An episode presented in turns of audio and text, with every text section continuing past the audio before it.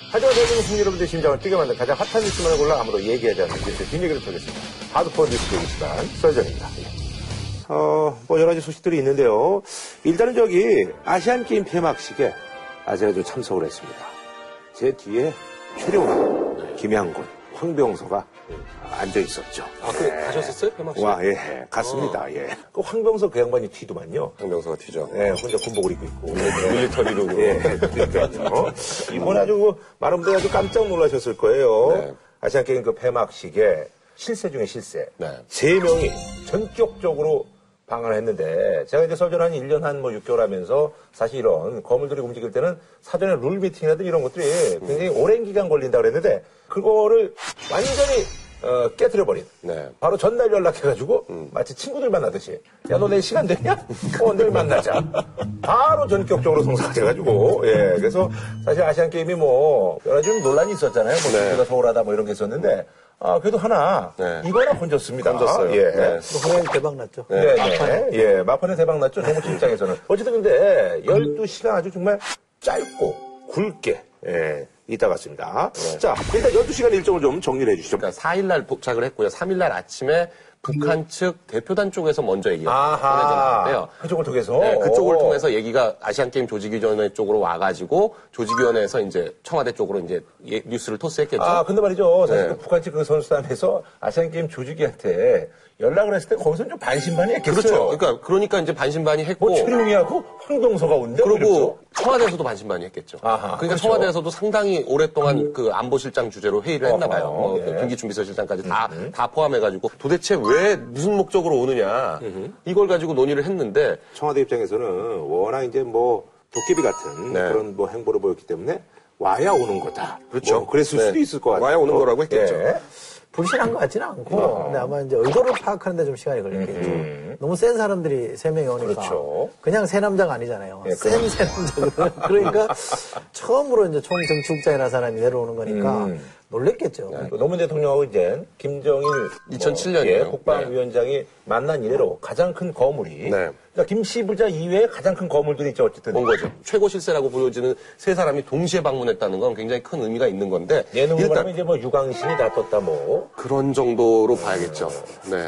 어쨌든 예 그래서요 방문한 방법도 파격적입니다.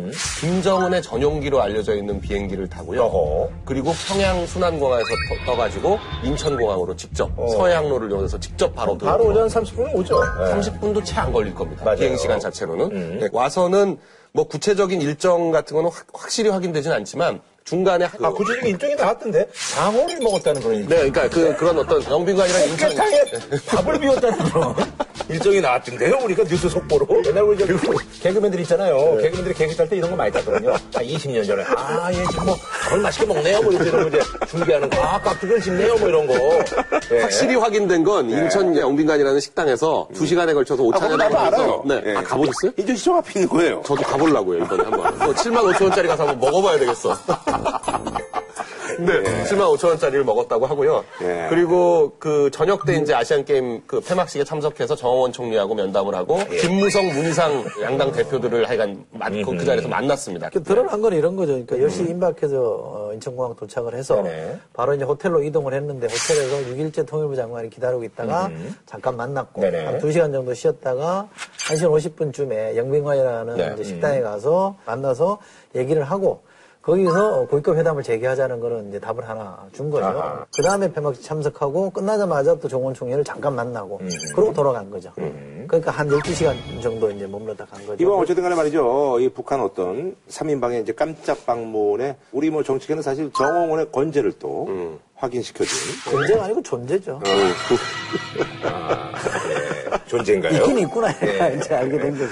자, 어쩌나 근데 요번에 황병서라는 이름은 조금 사실 이제 국내에서도 그렇고 약간 좀 대중적 인지도가 좀 낮았습니다. 대외적으로도. 황병서는 어, 떤 인물이냐면 김정은의 친어머니, 그러니까 생모인 고영희, 예, 고영희하고 아주 밀접한 관계였던 아하. 거예요. 김정은을 옹립하는 데 있어서 결정적 역할을 했다 이렇게 알려져 있어요. 황병서가. 황병서가요. 예, 그래서 황병서가 어, 김정은 체제에서 빨리 실세가 될 것이다라고 관측들을 했었는데 의외로 안 떠오르다가 이 방문 당시의 모습을 보면 완전히 황병서가 그 윗사람이고 일단 뭐 발언을 할 때도 황병서 총정치국장님의 승인을 받아서 제가 발언하자면 뭐 이런 식으로 그 얘기는 이제 김양건 네. 대남 비서실장 네. 얘기를 했는데. 네. 그리고 뭐 자동차 탔을 때도 병원들이 황병서 쪽은 문을 열어주는데 최룡해는 자기가 직접 문 열고 내리고 이런 걸로 봤을 때 황병서하고 최룡해 사이가 확실히 그 상하 관계 라는 걸 보여줬죠. 총정치국장이라는 자리 또는 북한의 인재 자리는 김정은이 이렇게 돌리는 것 같아. 그러니까 한 사람을 딱 박아놓고 이 인자가 뭐 좀 장기간 안정적으로 뭘 할 수 있게 하는 게 아니라 본인이 완벽하게 통제할 때까지는 확실하게 힘을 안 실어주는 분위기였거든요. 아, 일각에서는 또 김정은이 요즘 또 안 보이고 있고 그래가지고 이게 뭐 실각한 게 아니냐 뭐 이런 얘기도 좀 들리고 있는데 이건 좀 너무나 나간 얘기인가요? 어떤가요? 실각설이 음, 외신에 계속 우리가 이제. 다뤄볼 네. 카카오톡 같은 데도 많이 돌았거든요. 저는 상당히 시- 신뢰가 뭐? 시- 그 이게 중국에서 나온 그 아니, 거잖아요. 한국까지 곁들여 네, 있는 한자- 거잖아. 한자까지 한자까지 곁들여 있는 거. 그러니까 저게 한자에 속지 마세요. 영문 아무나 쓸수 있는 거예요. 뭐라고 나왔어요? 아니 근데 여기 보면 네.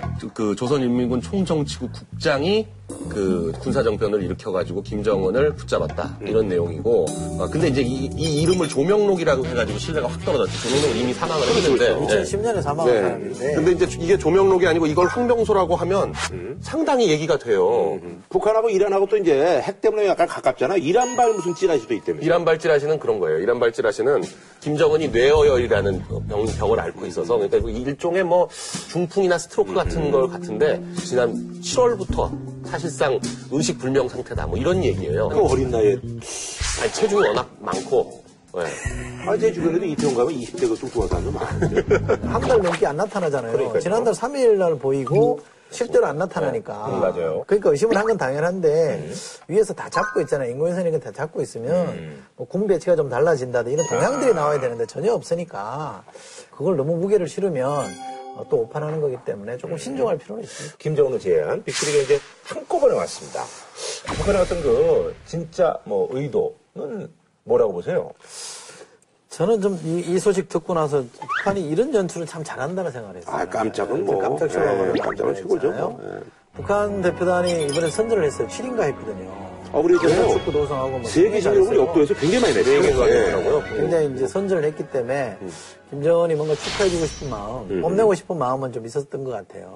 또잘 따져보니까 10월 4일이란 말이에요. 이게 14 공동선언 7주년인가 그렇게 되는 거예요. 그걸 한번 remind 시켜보겠다는 생각이 좀 있는 것 같고 우리가 이렇게 에, 이 외출할 정도면 김정은은 건강하다 전혀 문제 없다라는 것도 보여주고 해서 한번 가서 간보는 측면 좀 있었던 것 같아요. 여러 가지 그 다목적 포석이 있었죠. 그렇죠. 그렇게 와서 좀 예? 우리는 대화할 자세가 돼 있다 이렇게 보여줬는데 우리 정부가 대통령을 만날 생각이 있으면 주선하겠다 그랬는데 사람들이 안 하겠다고 갚아냈단 말이에요. 그것도 저는 준비된 것 같아요. 우리가 보여줄 수 있는 건 보여주고 공은 저쪽으로 떠넘기고 이제 갚버리는 그런 정도 제스처 같아요. 어떻게 보면 약간 뭐 이제 즉흥적으로 한 것 같지만 나름대로 이제 이걸 많이 좀 굴려서. 아니, 잘 연출된 무대 관리예요. 예. 근데 저는 단순히 연출만을 위해서 했다고 하기에는 너무 센 사람들이 너무 많이 왔다. 이게 좀 의문이에요. 그냥 김양건 혼자 와도 충분하거든요. 김양건도 거물이니까. 네, 김양건이 그리고 그동안 그걸 다 맡아왔으니까 충분히 그 정도 할 수도 있고 김양건 혼자 와도 대통령이 만나줍니다. 그 2009년에도 조문사절로 갔을 때 그때 다 마- 이명박 대통령이 다 만나줬었거든요. 그러니까 대통령을 그 일부러 안 만났다는 게 맞을 거고요. 근데 왜 안 만났을까? 저 정도 사람들이 왔는데 왜 안 만났을까? 저는 이제 조심스럽게 이렇게 관측을 해보는데요. 영국의 데일리메일하고 타이완 중앙통신, 대만하고 영국하고 동시에 그런 뉴스를 내고 있는데요. 거기서는 벌써 어, 이미 실각한 상태가 아니겠냐, 김정은이. 그, 그런 어, 외신 뉴스가 계속 뜨고 있는데 그 노동당의 조직 지도부가 어, 실권을 완전히 장악하고 김정은은 연금돼 있는 상태가 아니야 이런 추측을 하는 거예요. 그러니까 이 셋이 집단 지도체. 네, 집단 집단으로 만일에 하고 가- 김정은을 연금했다 이런 이런 추측을 해보면 상식적으로 이해 가능하지 않을까요? 이 셋 중에 둘이 한국으로 가 있는 사이에 나머지 한 사람이 어떻게 해가지고 이 둘을 쳐버리면 서로 못 믿을잖아, 못 믿을 거 아니에요. 그러니까 아예 셋이 같이 내려가자 이렇게 아하. 했을 가능성이 있지 않겠나 그렇게 보, 보여지기도 하고요. 어찌됐거나 지금 제가 볼 때 정상적인 상황. 정상적인 아니죠. 남북 관계하고는 굉장히 그동안과 패턴이 달랐다. 아무리 뭐 깜짝이라도 이렇게 세 명이 오는 것 자체가. 예, 좋고. 깜짝이라 그러고 그 북한에서는 김정은 외에는 네네. 보디가드를 둘 수도 없고 그렇게 보여지는 것도 안 되는데 지금 황경서한테 보여주는 태도가 너무 이상하고 아하. 전용기를 타고 왔다는 것도 이상하단 말이에요. 여러 가지가 좀 그 북한이 그동안 보여왔던 행태랑 너무 달라서 뭔가 이상 상황이 있지 않겠느냐. 제가 만약에 쿠데타를 했다. 어, 그리고 뭔가 집권을 했단 말이에요. 그러면 지금 여기 와서 저거 격려하고 갈 땐가. 그러니까요. 전국적으로 이걸 어떻게 이제 정리를 하고 넘어갈 거냐에 대해서 정신이 없을 거예요. 근데 12시간을 비운다라는 건 굉장히 위험한 선택이고요. 체포설이나 구태설까지 가는 건 좀 너무나 간것 같고. 저는 또 궁금한 게 사실 그 독지자들이 뭐 이렇게 탐닉을 많이 하는 것 같아요. 옛날에 그래서 차베스가 에스프레소를 뭐 하루에 뭐 진짜 뭐 수십 잔 때려가지고. 승자에 예. 줬다는 얘기가 있죠. 사실 뭐 네. 저기 김정은도 치즈를 너무 좋아해가지고 에멘탈 치즈라고. 스위스 유학을 오래? 했잖아요. 네, 그래서 스위스 유학 시절부터 에멘탈 치즈를 즐겨 먹어서 에멘탈 치즈 굉장히 그 과다 복용하는 건 맞는 맞긴 한것 같아요. 10월 10일이 노동당 창건일이거든요. 되게 그날은 모습을 어지간하면 보여요. 일단 그때를 보면 우리 방송 다음 날이잖아요. 그때 나오는지 안 나오는지 일단 보면 그때 만약에 안 나오면 어떤 그 찌라시설이 조금 의구심이 깊어지겠죠. 예. 자, 어쨌든 말이죠. 정원 총리 그리고 이제 김관진 어, 국가안보실장을 만나고 돌아갔는데 뭐 분위기가 아주 하게 여러 가지 뭐 농담도 오고 가고 네. 그래서 뭐 이제 귀한 손님이 오면 송이를 뭐 대접하는 거라고 했더니 최룡이가 북한에선 그거 흔한 어, 거라고.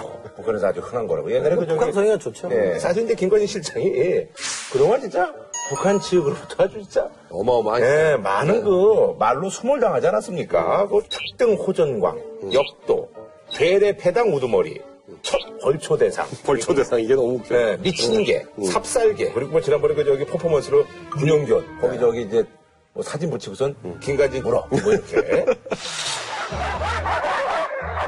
안고역쪽 김관진동을 죽여주기라!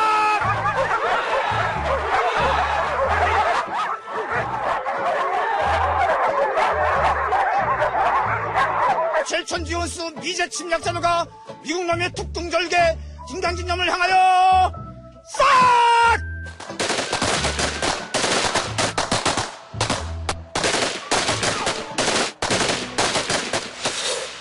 요번에 아주 뭐 분위기가 아주 좋았다면서요? 사진이 나갔잖아요.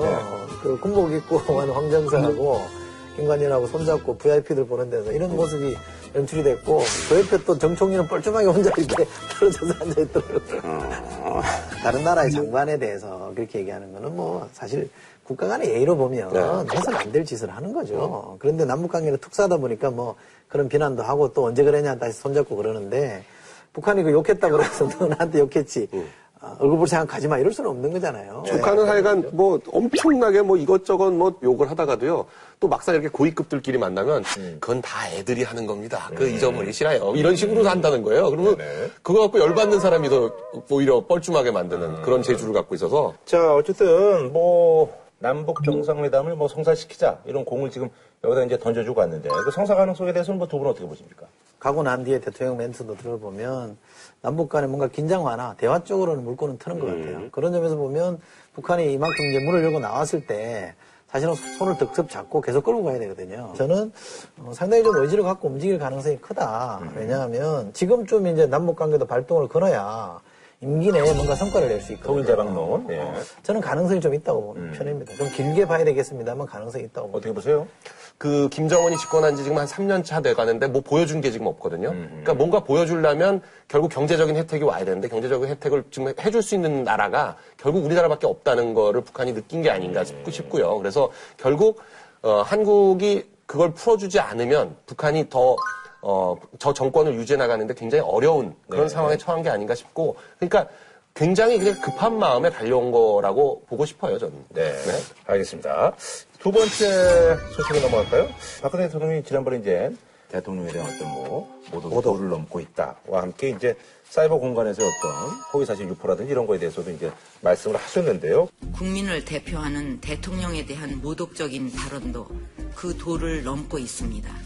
또한 지금 사이버상의 국론을 분열시키고 아니면 말고식의 폭로성 발언이 도를 넘어서고 있어서 그 후에 사이버 공간의 어떤 그 실시간 모니터링을 이제 어, 강화하겠다. 검찰에서 이제 그 대책 회의가 열렸는데 여기 이제 카카오톡에 이제 참석을 했다고 합니다. 박 대통령이 아마 9월 16일에 그 청와대에서 이제 그런 발언을 한 이후에요. 9월 18일 날 바로 대검찰청에서 미래부, 안행부, 방통위, 경찰청, 인터넷진흥원 그리고 이제 주요 포털사 임원들 이렇게 불러가지고 이제 유관기관 대책회의 옛날에 뭐 이런 거 많이 했었죠. 근데 그 하여간 그 검찰에서 그렇게 부르니까 이제 우르르 가가지고 사이버상 허위사실 유포 대응 방안 이렇게 해가지고 논의를 했나 봐요. 허위 사실을 유포하는 거를 거를 집중적으로 이제 단속하겠다. 수사 대상으로 이제 얘기하고 있는 것들은 공적 기관의 인물이나 연예인 등 공인과 관련된 허위 사실을 조작하거나 유포하는 행위, 그리고 특정인에 대한 악의적 신상 털기, 특정 기업에 대한 허위 사실 유포, 그리고 사이버 공간에서 이루어지는 청소년 집단 괴롭힘 이런 식으로 수사 대상을 정했다고 하는데요. 집단 괴롭힘은 사실 네, 그건 그냥 인생 딱, 딱 붙인 거고. 딱 보이기에는 공적 기관의 인물과 관련된 허위 사실 조작 유포, 요게 이제 좀 눈에 띄는 거죠. 대통령 네네. 어, 발언과 관련해서. 대통령에 대한 모독이 너무 도를 넘어섰다 이렇게 발언을 하니까 이틀 뒤에 검찰이 회의를 소집한 거 아니에요. 그러니까 대통령에 대해서 모독하는 발언이 나오면 어, 일벌백계 하겠다. 실시간 모니터링해서 바로바로 처벌하겠다. 불관용하겠다. 이런 방식을 밝힌 거라서 세관에서는 카카오톡이 카카이톡 이렇게 바꿔서 패러디하고 있거든요. 그럴 정도로 이게 냉소적 분위기를 불러일으키고 있고 요 검찰이 대응한 직후에 에, 노동당 부대표 한 사람이 이 카카오톡 대화 내용에 대해서 압수수색을 당했는데.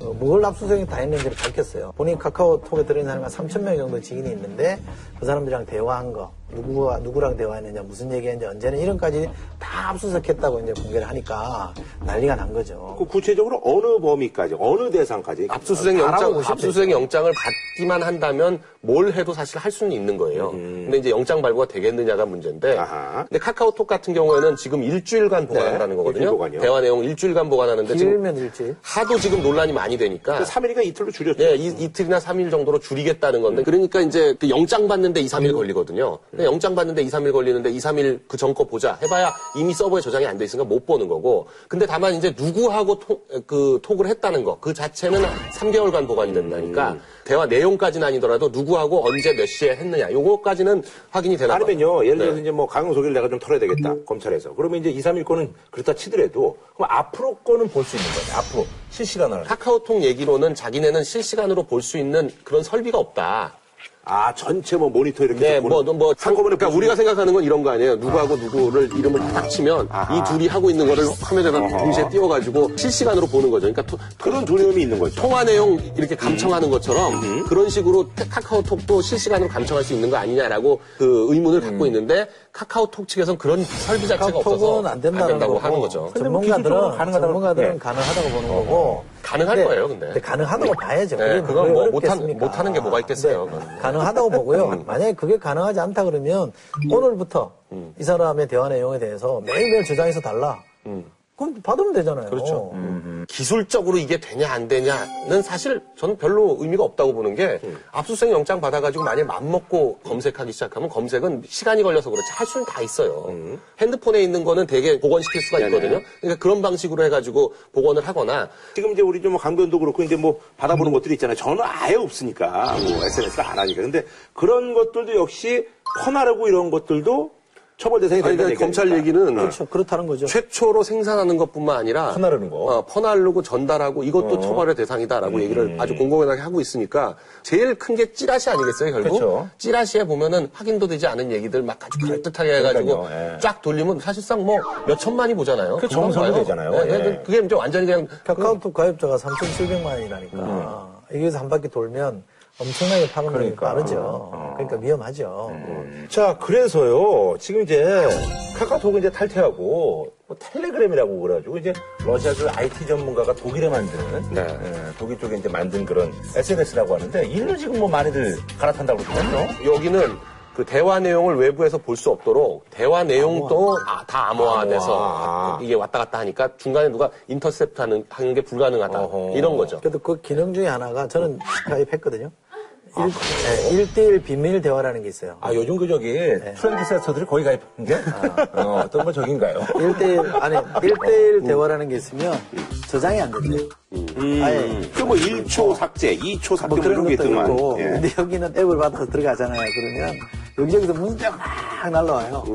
사이버 망명이니까 다들 미리 가 있던 사람들이 welcome 이런 문자, 문자 말을 막 날려요. 그러니까 이제 가보면 되게 정치인들, 기자들, 공무원들 아, 이런 사람들이 더 빨라. 그럼 더 먼저 가 있어요, 거기? 지금도 계속 그 사람들이 들어요. 암호화니 뭐니 뭐 그런 걸 다 떠나서 독일에 서버가 있기 때문에 적어도 우리나라에서처럼 이렇게 쉽게 수사기관이나 이런 데서 압수수색 할 수는 없지 않겠냐. 이게 그게 제일 큰 거죠.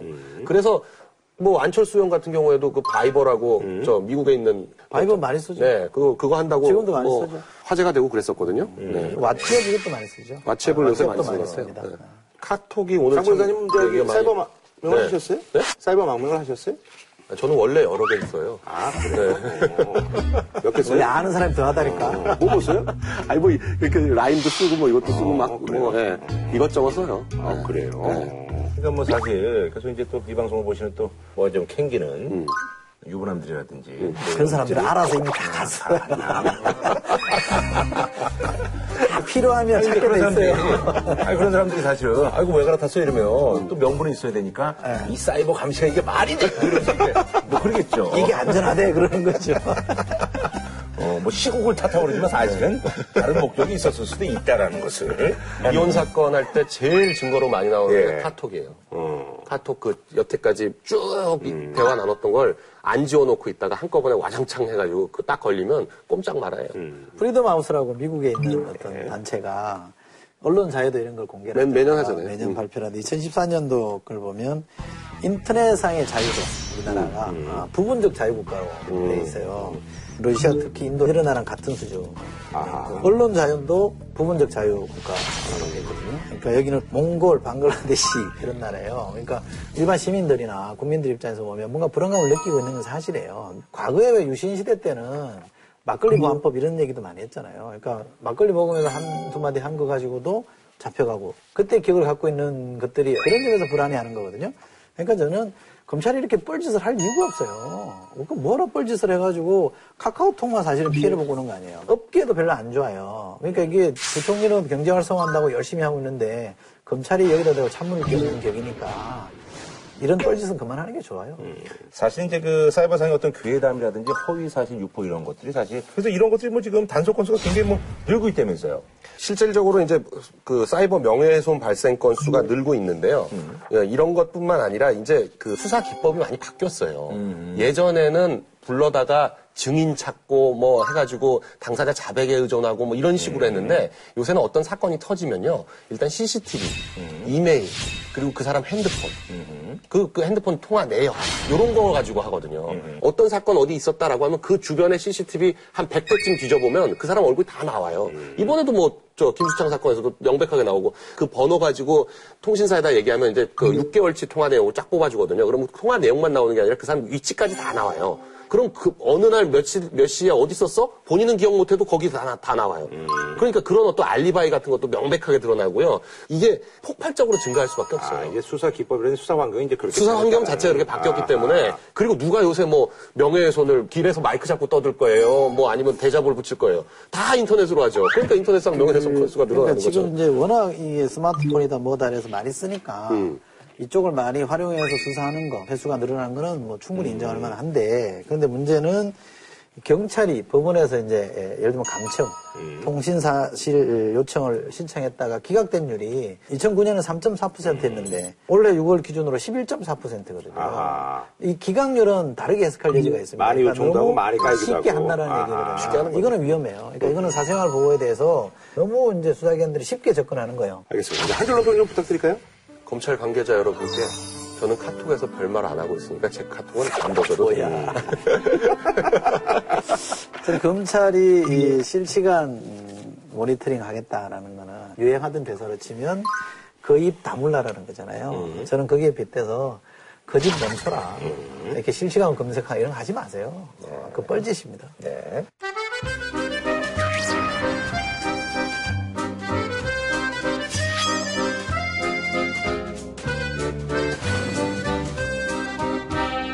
저희가 이제 그 꼼차사라고 꼼수를 찾는 사람들을 했는데 아, 이번에 말이죠 꼼수를 찾다가 정말 제대로 저희한테 이제 어, 포착이 된 분들이 있습니다. 아, 참 실소를 자아내는 그런 일이었습니다. 아, 청와대 비서관이니까 이제 실세 비서관이죠 이재만 비서관. 그래서 이제 뭐 어, 박근혜 대통령 의원 시절부터 이제 문고리 권력 예, 삼인방이라고 하는. 3인방 중에서도 이제 만청인 이재만 청와대 총무비서관을 사칭을 해가지고 대기업 취직 한 1년 잘 해 먹었고요. 네, 대우건설. 네, 그리고 요번에 이제 KT에 또 이렇게 취직하려다가 요번에 이제 덜미가 딱 잡힌 50대 남성이 예, 구속이 됐습니다. 그좀 과정을 좀 소개를 해주시죠. 이 사람이 좀 뭘 좀 알기는 아나 봐요. 아는 것 같아요. 사람이에요. 네. 그러니까 벌써 회사도 대우건설. 음. 여기는 지금 산업은행이 지분을 갖고 있고 주인이 없는 회사예요. 주인이 없거든요. 그러니까 그러니까 여기 아는 여기는 하면 딱 된다라고 알았고 대우건설에서 잘리고 난 다음에 KT 음. 그냥 뭐 삼성, 현대 이런 데다 한 게 아니고요. 딱 그렇게 그 청와대 비서관이 전화하면 먹힐 것 같은 회사에다 딱 전화를 한 거예요. 네. 그리고 그쪽 입장에서는 사실 청와대 비서관이라고 전화가 왔을 때 다시 확인하기가 참 껄끄럽고 어렵거든요. 음. 그런 걸 딱 이용한 거죠. 근데 웃긴 거는 자기가 전화해놓고 자기가 찾아가가지고 음. 아 제- 내가 이재만입니다라고 전화를 해놓은 다음에 내일 누가 갈 테니 그 사람 취직 좀 시켜주십시오 이렇게 얘기해놓고 자기가 간 거예요. 목소리 좀 바꾸지 않았을까요? 그렇겠죠 아무래도. 2013년에 대우건설에다가 음. 전화해서 그 사람이 가니까 사장이 만나서 자리를 줬다는 거 아니에요? 부장 직급의 자리를 줬는데 워낙 엉터리니까 업무가 진행이 안 되잖아요. 근태 불량으로 퇴사를 했지. 전태불량으로 퇴사 조치 당한 거고 음. 금년 8월에 양반이 이제 그 다음 대상을 KT로 딱 찍어가지고 한 2주 KT에 잘 쉬었어요, 또. 예, 7월 30일 날 퇴사됐고. 아, 고민했겠죠. 어, 한 2주 잘 쉬고. 근데 어, 그 이제 그 KT 사장 황창규 네. 사장이죠. 전화해서 어, 직접 통화를 해서 내가 그분은 이재만인데 근데 저기 정부 쪽에도 아는 사람들도 많고. 그러니까 이분- 이분은 네, 한 분이 거죠. 아니신데. 네. 네. 그래서 어, 진짜인지 확인하고 그 사람이 여기서 걸렸다는 거거든요. 저는 우선 이해가 안 되는 게 그냥 청와대 전화라고 하면 무조건 받는 대기업 CEO들이 무조건 전화를 받는 것부터가 저는 이게 이해가 잘 안 돼요. 꼭 그럴 필요 없거든요. 이제 예전부터 이제 내려오던 어떤 그런 습관 같은 건데 연예인들도 일단은요 그 이제 무슨 모델 에이전시다 이러면 일단은 전화를 받습니다. 어 저도 지난번에 그 저기 녹화 보는데 전화 왔어요 모델 에이전시라고 그래서 어쨌든 간에 그러면 이제 또 약간 좀 친절하게 통화를 하는데 한다는 얘기가 허지웅의 전화번호 좀 알려달라고. 내가 이거 성질이 나가지고. 근데 제가 허지웅 전화번호를 몰라요. 예, 그래서 제가 몰라요. 아니 그 저기 그럼 저기 썰던 팀에다 전화 걸고 이게 뭐 하는 짓이냐고 지금 나 녹화하고 있는데 참 이거 말도 안 되는 성질을 안 냈어요. 예. 모르 뭐 하는 짓이냐고, 제가. 예. 그 이재명 비서관에 대해서 좀 지금 15년째 박근혜 대통령을 최측근에서 가장 오랫동안 어, 모셔온 사람이니까 남들이 봤을 때는 세 보이죠. 역대로 청와대 총무비서관 내지는 총무수석이요 최측근입니다. 대개 가신들이라고 그러죠. 그러니까 내부 속사정 제일 많이 알고 대통령의 뜻을 가장 이, 잘 살피는 사람이 총무비서관을 해요. 이 사람이 팔 때 다른 사람을 팔기보다 이재만을 팔았다는 거는 이 양반은 뭔가 맥락을 아는 사람이에요. 그리고 번호도 이재만 핸드폰 번호랑 비슷한, 비슷한 번호를 했다는 뒷번호. 거예요. 뒷번호가 비슷하다는 거 아니에요. 그러니까 뭔가를 알고 있는 사람이에요. 창조 사기꾼이야. 상당히 머리 쓴 사람이에요. 근데 아무래도 이제 사실 이제 뭐 사기업도 그렇고 이제 공기업도 그렇고 아무래도 이제 오너를 알거나 이러면 이렇게 좀 이렇게 낙하산 이런 것들이 뭐 있을 수밖에 없잖아요. 옛날에는. 안 하면 안 될 거예요. 옛날에 옛날에는 국회의원한테 뭐 취직 부탁 많이 했었는데 요즘은 국회의원들이 얘기해가지고 뭐 취직이 되는 회사가 별로 없어요. 일반 사기업은 안 먹혀요, 제가 볼 때는. 그럼 무슨 소리냐 이럴 거고, 그 사람들도 사실 목숨 걸고 하는 거예요. 이게 만약 언론에 나갔다. 그 사람 옷 벗어야 되거든요. 자, 그리고요, 또 다른 인물은요, 사실 그 저기 지난 대선 때 뭐 이분의 어떤 그 튀는 언행이라든지, 그리고 또, 뭐 패션, 뭐 감각 이런 것들이 굉장히 화제가 됐었는데, 이제 김성주 회장 입니다. 이분이 이제 그 성주그룹 회장, 예전에 이제 그 저기 대성, 네, 원래는 대성그룹의 대성그룹. 이제 뭐 자제분이신데, 자, 근데 어쨌든 말이죠, 이분이 이번에 이제 그 대한적십자 총재에 아, 임명이 됐는데, 뭐 이제 이런 얘기가 들려오네요. 어, 적시자비를 5년간 전혀 납부를 하지 않았다. 물론 이건 자율입니다만, 그러다 보니 이제 당연히 말이 나오는 거겠죠. 예. 적십자하고 아무 관계가 없었던 거죠, 그러니까. 본인도 할 줄은 꿈에도 생각 안 했겠죠. 아무 관계 없었으니까 이걸 안 냈을 테고. 아니 저도 그 얼마 전에 보니까 적십자사 그거 내라고 지로용지 같은 네, 거 나왔더라고요. 나와요. 네. 한 3만 원 이렇게 했는데 내야 되겠어.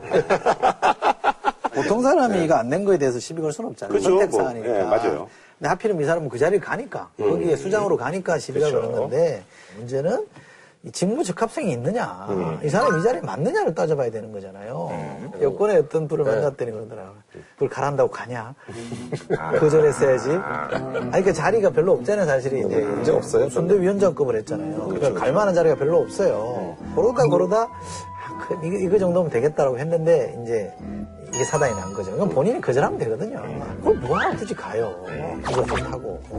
아니 적십자. 적십자사 총재가 어느 정도 자리냐면 그 지난번에 우리가 왜 22명인가 뭐 대선 후보급에 대해서 어떤 분이 뭐 평가한 거 한 번 다뤘었잖아요. 그 방기문 총장. 그때 방기문 총장이 한국 돌아오면 적십자사 총재나 해야 하는 게 맞다. 그렇게 나올 정도예요. 그러니까 굉장히 원로들이 그동안 해왔던. 자리였어요. 네. 그래서 이제 선출되자마자 이제 100만 원은 이제 특별협의 명목으로 냈고 그동안 사실은 또 적십자 활동과 관련된 직접적인 일은 아니지만 그래도 여러 가지 이제 이런 쪽에 뭐 관심을 보였다. 뭐 이런 얘기가 있습니다. 적십자 협의를 늦게 낸 것은 유감이지만 음. 2012년 적십자사의 조선가정 지원 프로그램에 800만 원을 지원을 했었고 음.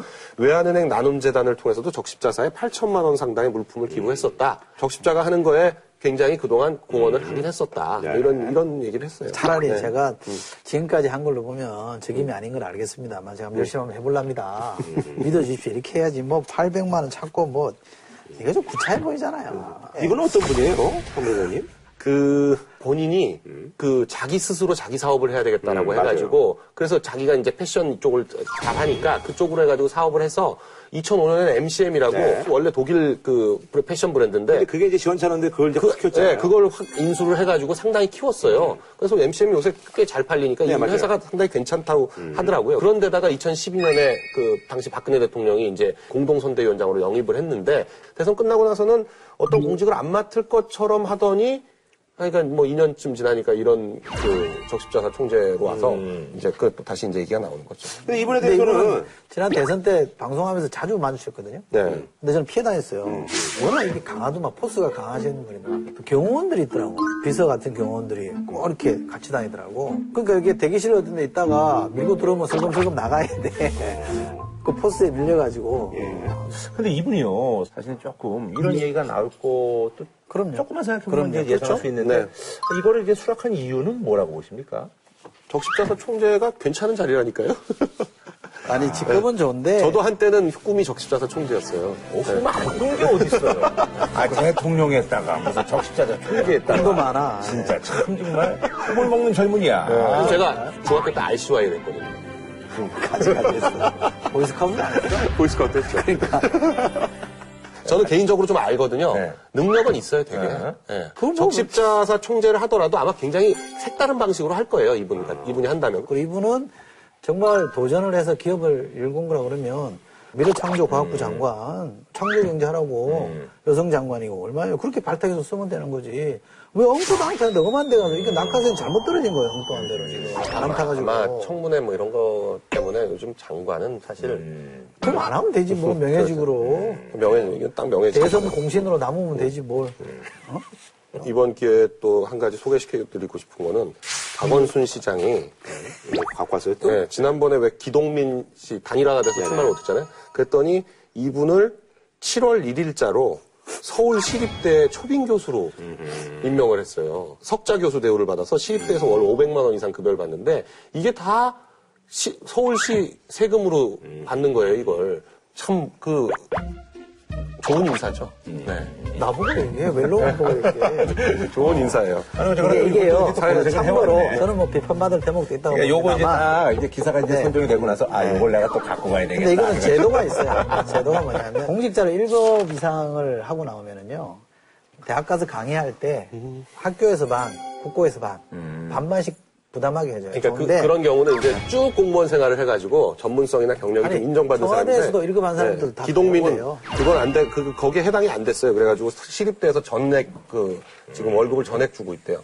초빙 교수 프로그램에 해당이 안 돼서. 어쨌거나 이제 뭐 제가 이렇게 보니까 어쨌든 아직까지도 낙하산은 뭐 네. 여기저기 뭐 이제 뭐 여야 가리지 않고 예.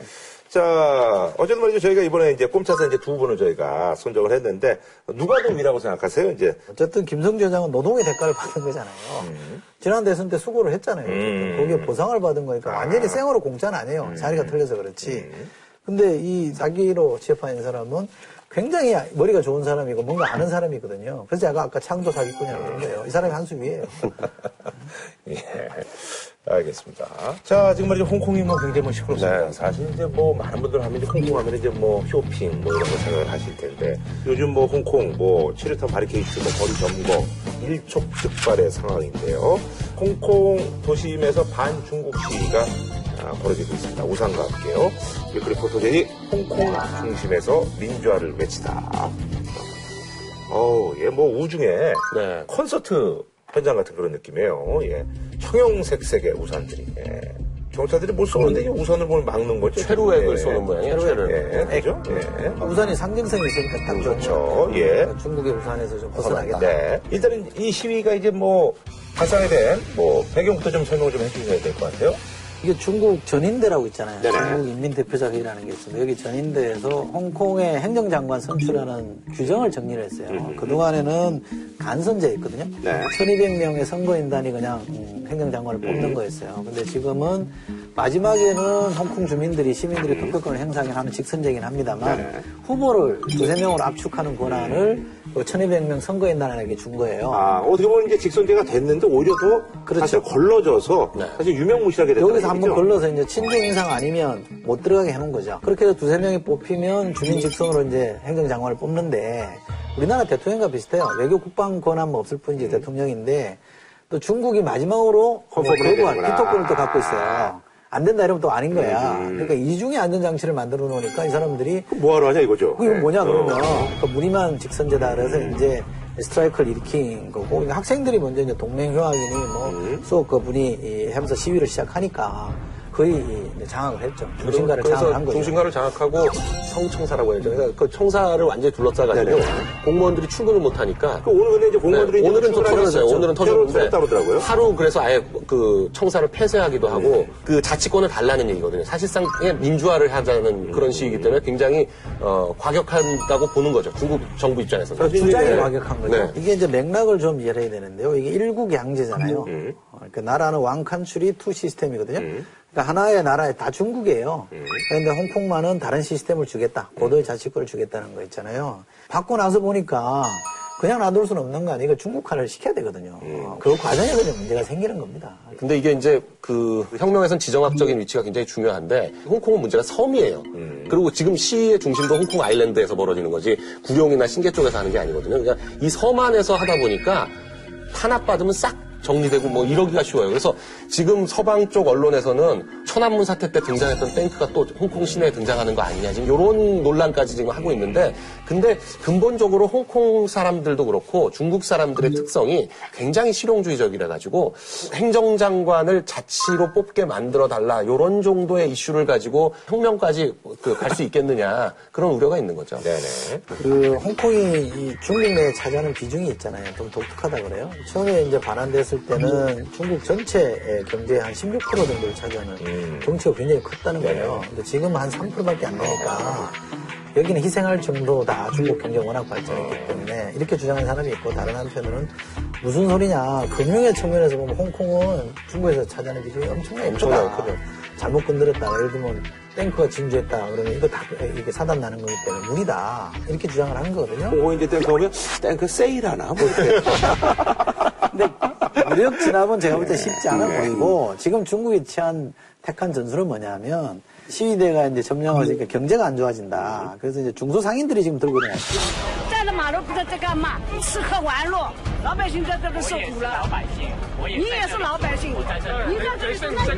상인들도 아, 움직이는 것 같더라고요. 우리나라 때 사실 그런 게 좀 있어요. 네, 상인들이 좀 들고 일어나고. 게다가 워낙 본토에서 이쪽으로 사람들이 많이 들어와 있어요. 반환된 이후에 음. 친중국이잖아요. 음. 이 사람들한테 목소리를 내기 시작한 거예요. 네. 또 학교가 좀 휴교니까 학부모들이 뭔가 좀 불만들이 좀 생기는 거예요. 애들 공부는 좀 시켜야 되냐, 시켜야 되는 거 아니냐 해서 불만을 해서. 그래서 내부 싸움으로 지금 바꿔놨어요. 중국이 시간을 끌면서. 저절로 사그러들 가능성이 있어요. 지금 약간 좀 그럴 기미가 지금 보인다는 그래서 거 아니에요? 기다리고 있는 거죠. 좀 이제 짱을 보는. 네. 그 중국이 지금 시간 끌기를 하고 아. 있는 거잖아요. 천밀밀이라고요. 네. 원래 홍콩 사람들이 중국에서 넘어온 사람들을 되게 차별했거든요. 그 천밀밀 영화가 그 내용이에요. 그런 내용이 담겨져 있는데 근데 지금은 오히려 이제 중국에서 넘어간 사람 숫자가 더 많이 늘어나고 홍콩 사람과 중국 사람 간의 갈등이 심한 거예요. 이 이제 사실 이제 그 민주화 요구도 있습니다. 그 어, 이면에는 경제 양극화 이런 거 부산이 실시된 거라는 뭐 굉장히 예가. 있습니다. 예. 에리 코포라는 사람이 이제 대중운동의 이론이라고 해가지고 대중혁명이 일어나려면 과연 어떤 조건이 갖춰져야지 이 대중혁명이 일어나느냐라고 분석을 해서 그 많이 알려진 얘기인데요. 결국 불만자들이 많아야지 그 혁명이 일어나게 되는데 홍콩의 우산혁명도 주로 20, 30대예요. 10대, 20대, 30대 굉장히 청년 실업에 그 두려워하고 그리고 중국에서 사람들이 계속 밀려 들어오니까 야, 자기들이 뭐 공부해가지고도 지- 직장을 못 잡고 굉장히 불안해하고 그리고 또 집값이 엄청나게 올라가지고 맞아요. 한 집을 한, 한 다섯 개 여섯 개로 쪼개가지고 고시원 같은데? 네, 고, 고- 고시원처럼 그렇게 칸막이 쳐가지고 그렇게 하는데 살고 있거든요. 그러니까 제- 제- 우리나라 쪽방이지 완전 뭐. 쪽방. 그리고 젊은 사람들이 지금 뭐 집을 사는 게 거의 불가능할 정도로 집값이 오르고 이러니까 굉장히 불만들이 많거든요. 그러니까 이 불만 많은 사람들이 지금 대거 몰려 나와가지고 지금 하고 있는데 미국에서는 지금 백악관에서도 공식적으로 설명- 성명이 나왔어요. The United States supports internationally recognized fundamental freedoms, such as the freedom of peaceful assembly and the freedom of expression. 무력 진압 같은 거 하지 말아라 뭐 이런 식의 성명이 나오고 영국은 원래 홍콩에 기본적으로 연고가 있으니까 영국도 지금 중국 정부에 대해서 굉장히 경고를 하고 있는데 이 미국하고 영국 외에 다른 그 서방 국가들이 서- 다른 서방 국가들이 다 말을 안 해요. 우리나라에서도 지금 아무도 말을 안 하잖아요. 사실 이런 정도 민주화 시위가 벌어지고 하면 야당에서라도 여당은 중국과의 관계 때문에 얘기를 못 한다고 하더라도 야당에서라도 뭐 지지 성명이라든지 뭐가 나왔어야 되는데 이런 말 한마디도 못 하고 있잖아요. 그러니까 그런 형편. 아니 그래도 그 대변인들 와, 부대변인들 뭐 해요? 한 마디씩 할 수 있잖아요. 아니 그러니까 이런 정도의 말을 좀 해줘야 되는데 그런 말도 못 한다고요. 중국은 절대 양보 안 할 거라고 보는 게 대체적인 전망이거든요. 왜냐하면 신장 위구르족이 자치를 요구하죠. 티벳 문제도 있고 또 결정적인 거는 대만하고 지금 걸려 있단 말이에요. 일국 양제로 통일하자는 쪽으로 좀 분위기를 몰아가고 있는데 만약에 힘으로 밀어버렸다. 그럼 대만이 안 들어오거든요. 그러니까 전체 구도에 형크러지기 때문에 무력으로는 안 한다. 그렇다고 100% 자치는 허용 안 한다. 이 두 가지 원칙 하에서 답을 찾아내는 거죠. 그럼 묘수 내기가 쉽지 않을 것 같은데. 못 받을 거예요. 받기 어렵다고 보죠. 그럼 어떻게 돼요? 이 결과가 어떻게 날까 예측을 좀 해보신다면? 그런 말들을 하거든요. 그 사회주의가 중국을 변화시킨 것보다 중국이 사회주의를 더 많이 변화시켰다 이런 말을 해요. 그만큼 지금 거의 세계에서 유일한 공산주의 국가로 남아 있는 거예요. 네네. 쿠바나 북한 빼놓고요. 그러니까 지금 중국을 누가 공산주의 국가라고 봅니까? 그러니까 기본적으로 구- 공산주의나 사회주의라기보다는 국가 자본주의에 가까워요. 굉장히 새로운 형태의 정치 실험을 하고 있는 거예요. 그동안의 정치 체제는 분권화, 지방화 이런 것이 그 민주주의의 요소였거든요. 근데 중국은 갈수록 더 중앙 집권화하고 있거든요. 그러니까 그 중국이 과연 이 체제를 계속 유지할 수 있겠느냐? 제가 볼 때 이번 이 홍콩 우산혁명은 성공하기 힘들 것 같지만 중국이 지금 어느 다, 어느 단계에 가면 민주화가 올 가능성이 크냐면 지금은 굉장히 뭐 연 8% 7%까지 성장하고 있는데 이 성장이 뭐 3, 4%대로 정체하고 기존에 있는 빈부격차가 지금보다 더 벌어져서 이 사람들이 더 이상 성장의 가치를 느낄 수가 없구나. 성장의 과실을 따먹을 수 없구나. 이런 절망감이 빠질 때 그때 급- 급격하게 민주화될 가능성이 있다. 그렇게 보거든요. 근데 아직은 아니다. 아직은 중국 체제가 이 홍콩을 어떤 식으로든 잘 요리해서 버텨나갈 수 있을 것 같다. 그렇게 봅니다. 예. 민주주의는 못 맡겠죠. 알겠습니다. 자, 한 줄로评론 부탁드리겠습니다. 관자 이런 말이 있다 그래요. 어, 정치는 민심을 따르는 데서 흥하고 민심을 거스르는 데서 망한다라는 말이 있답니다. 어, 이 말을 중국 지도부가 좀 새겼으면 좋겠습니다. 저는 뭐 민주화의 열망에는 국경이 없다. 자, 저는 다음 주에 찾아뵙겠습니다.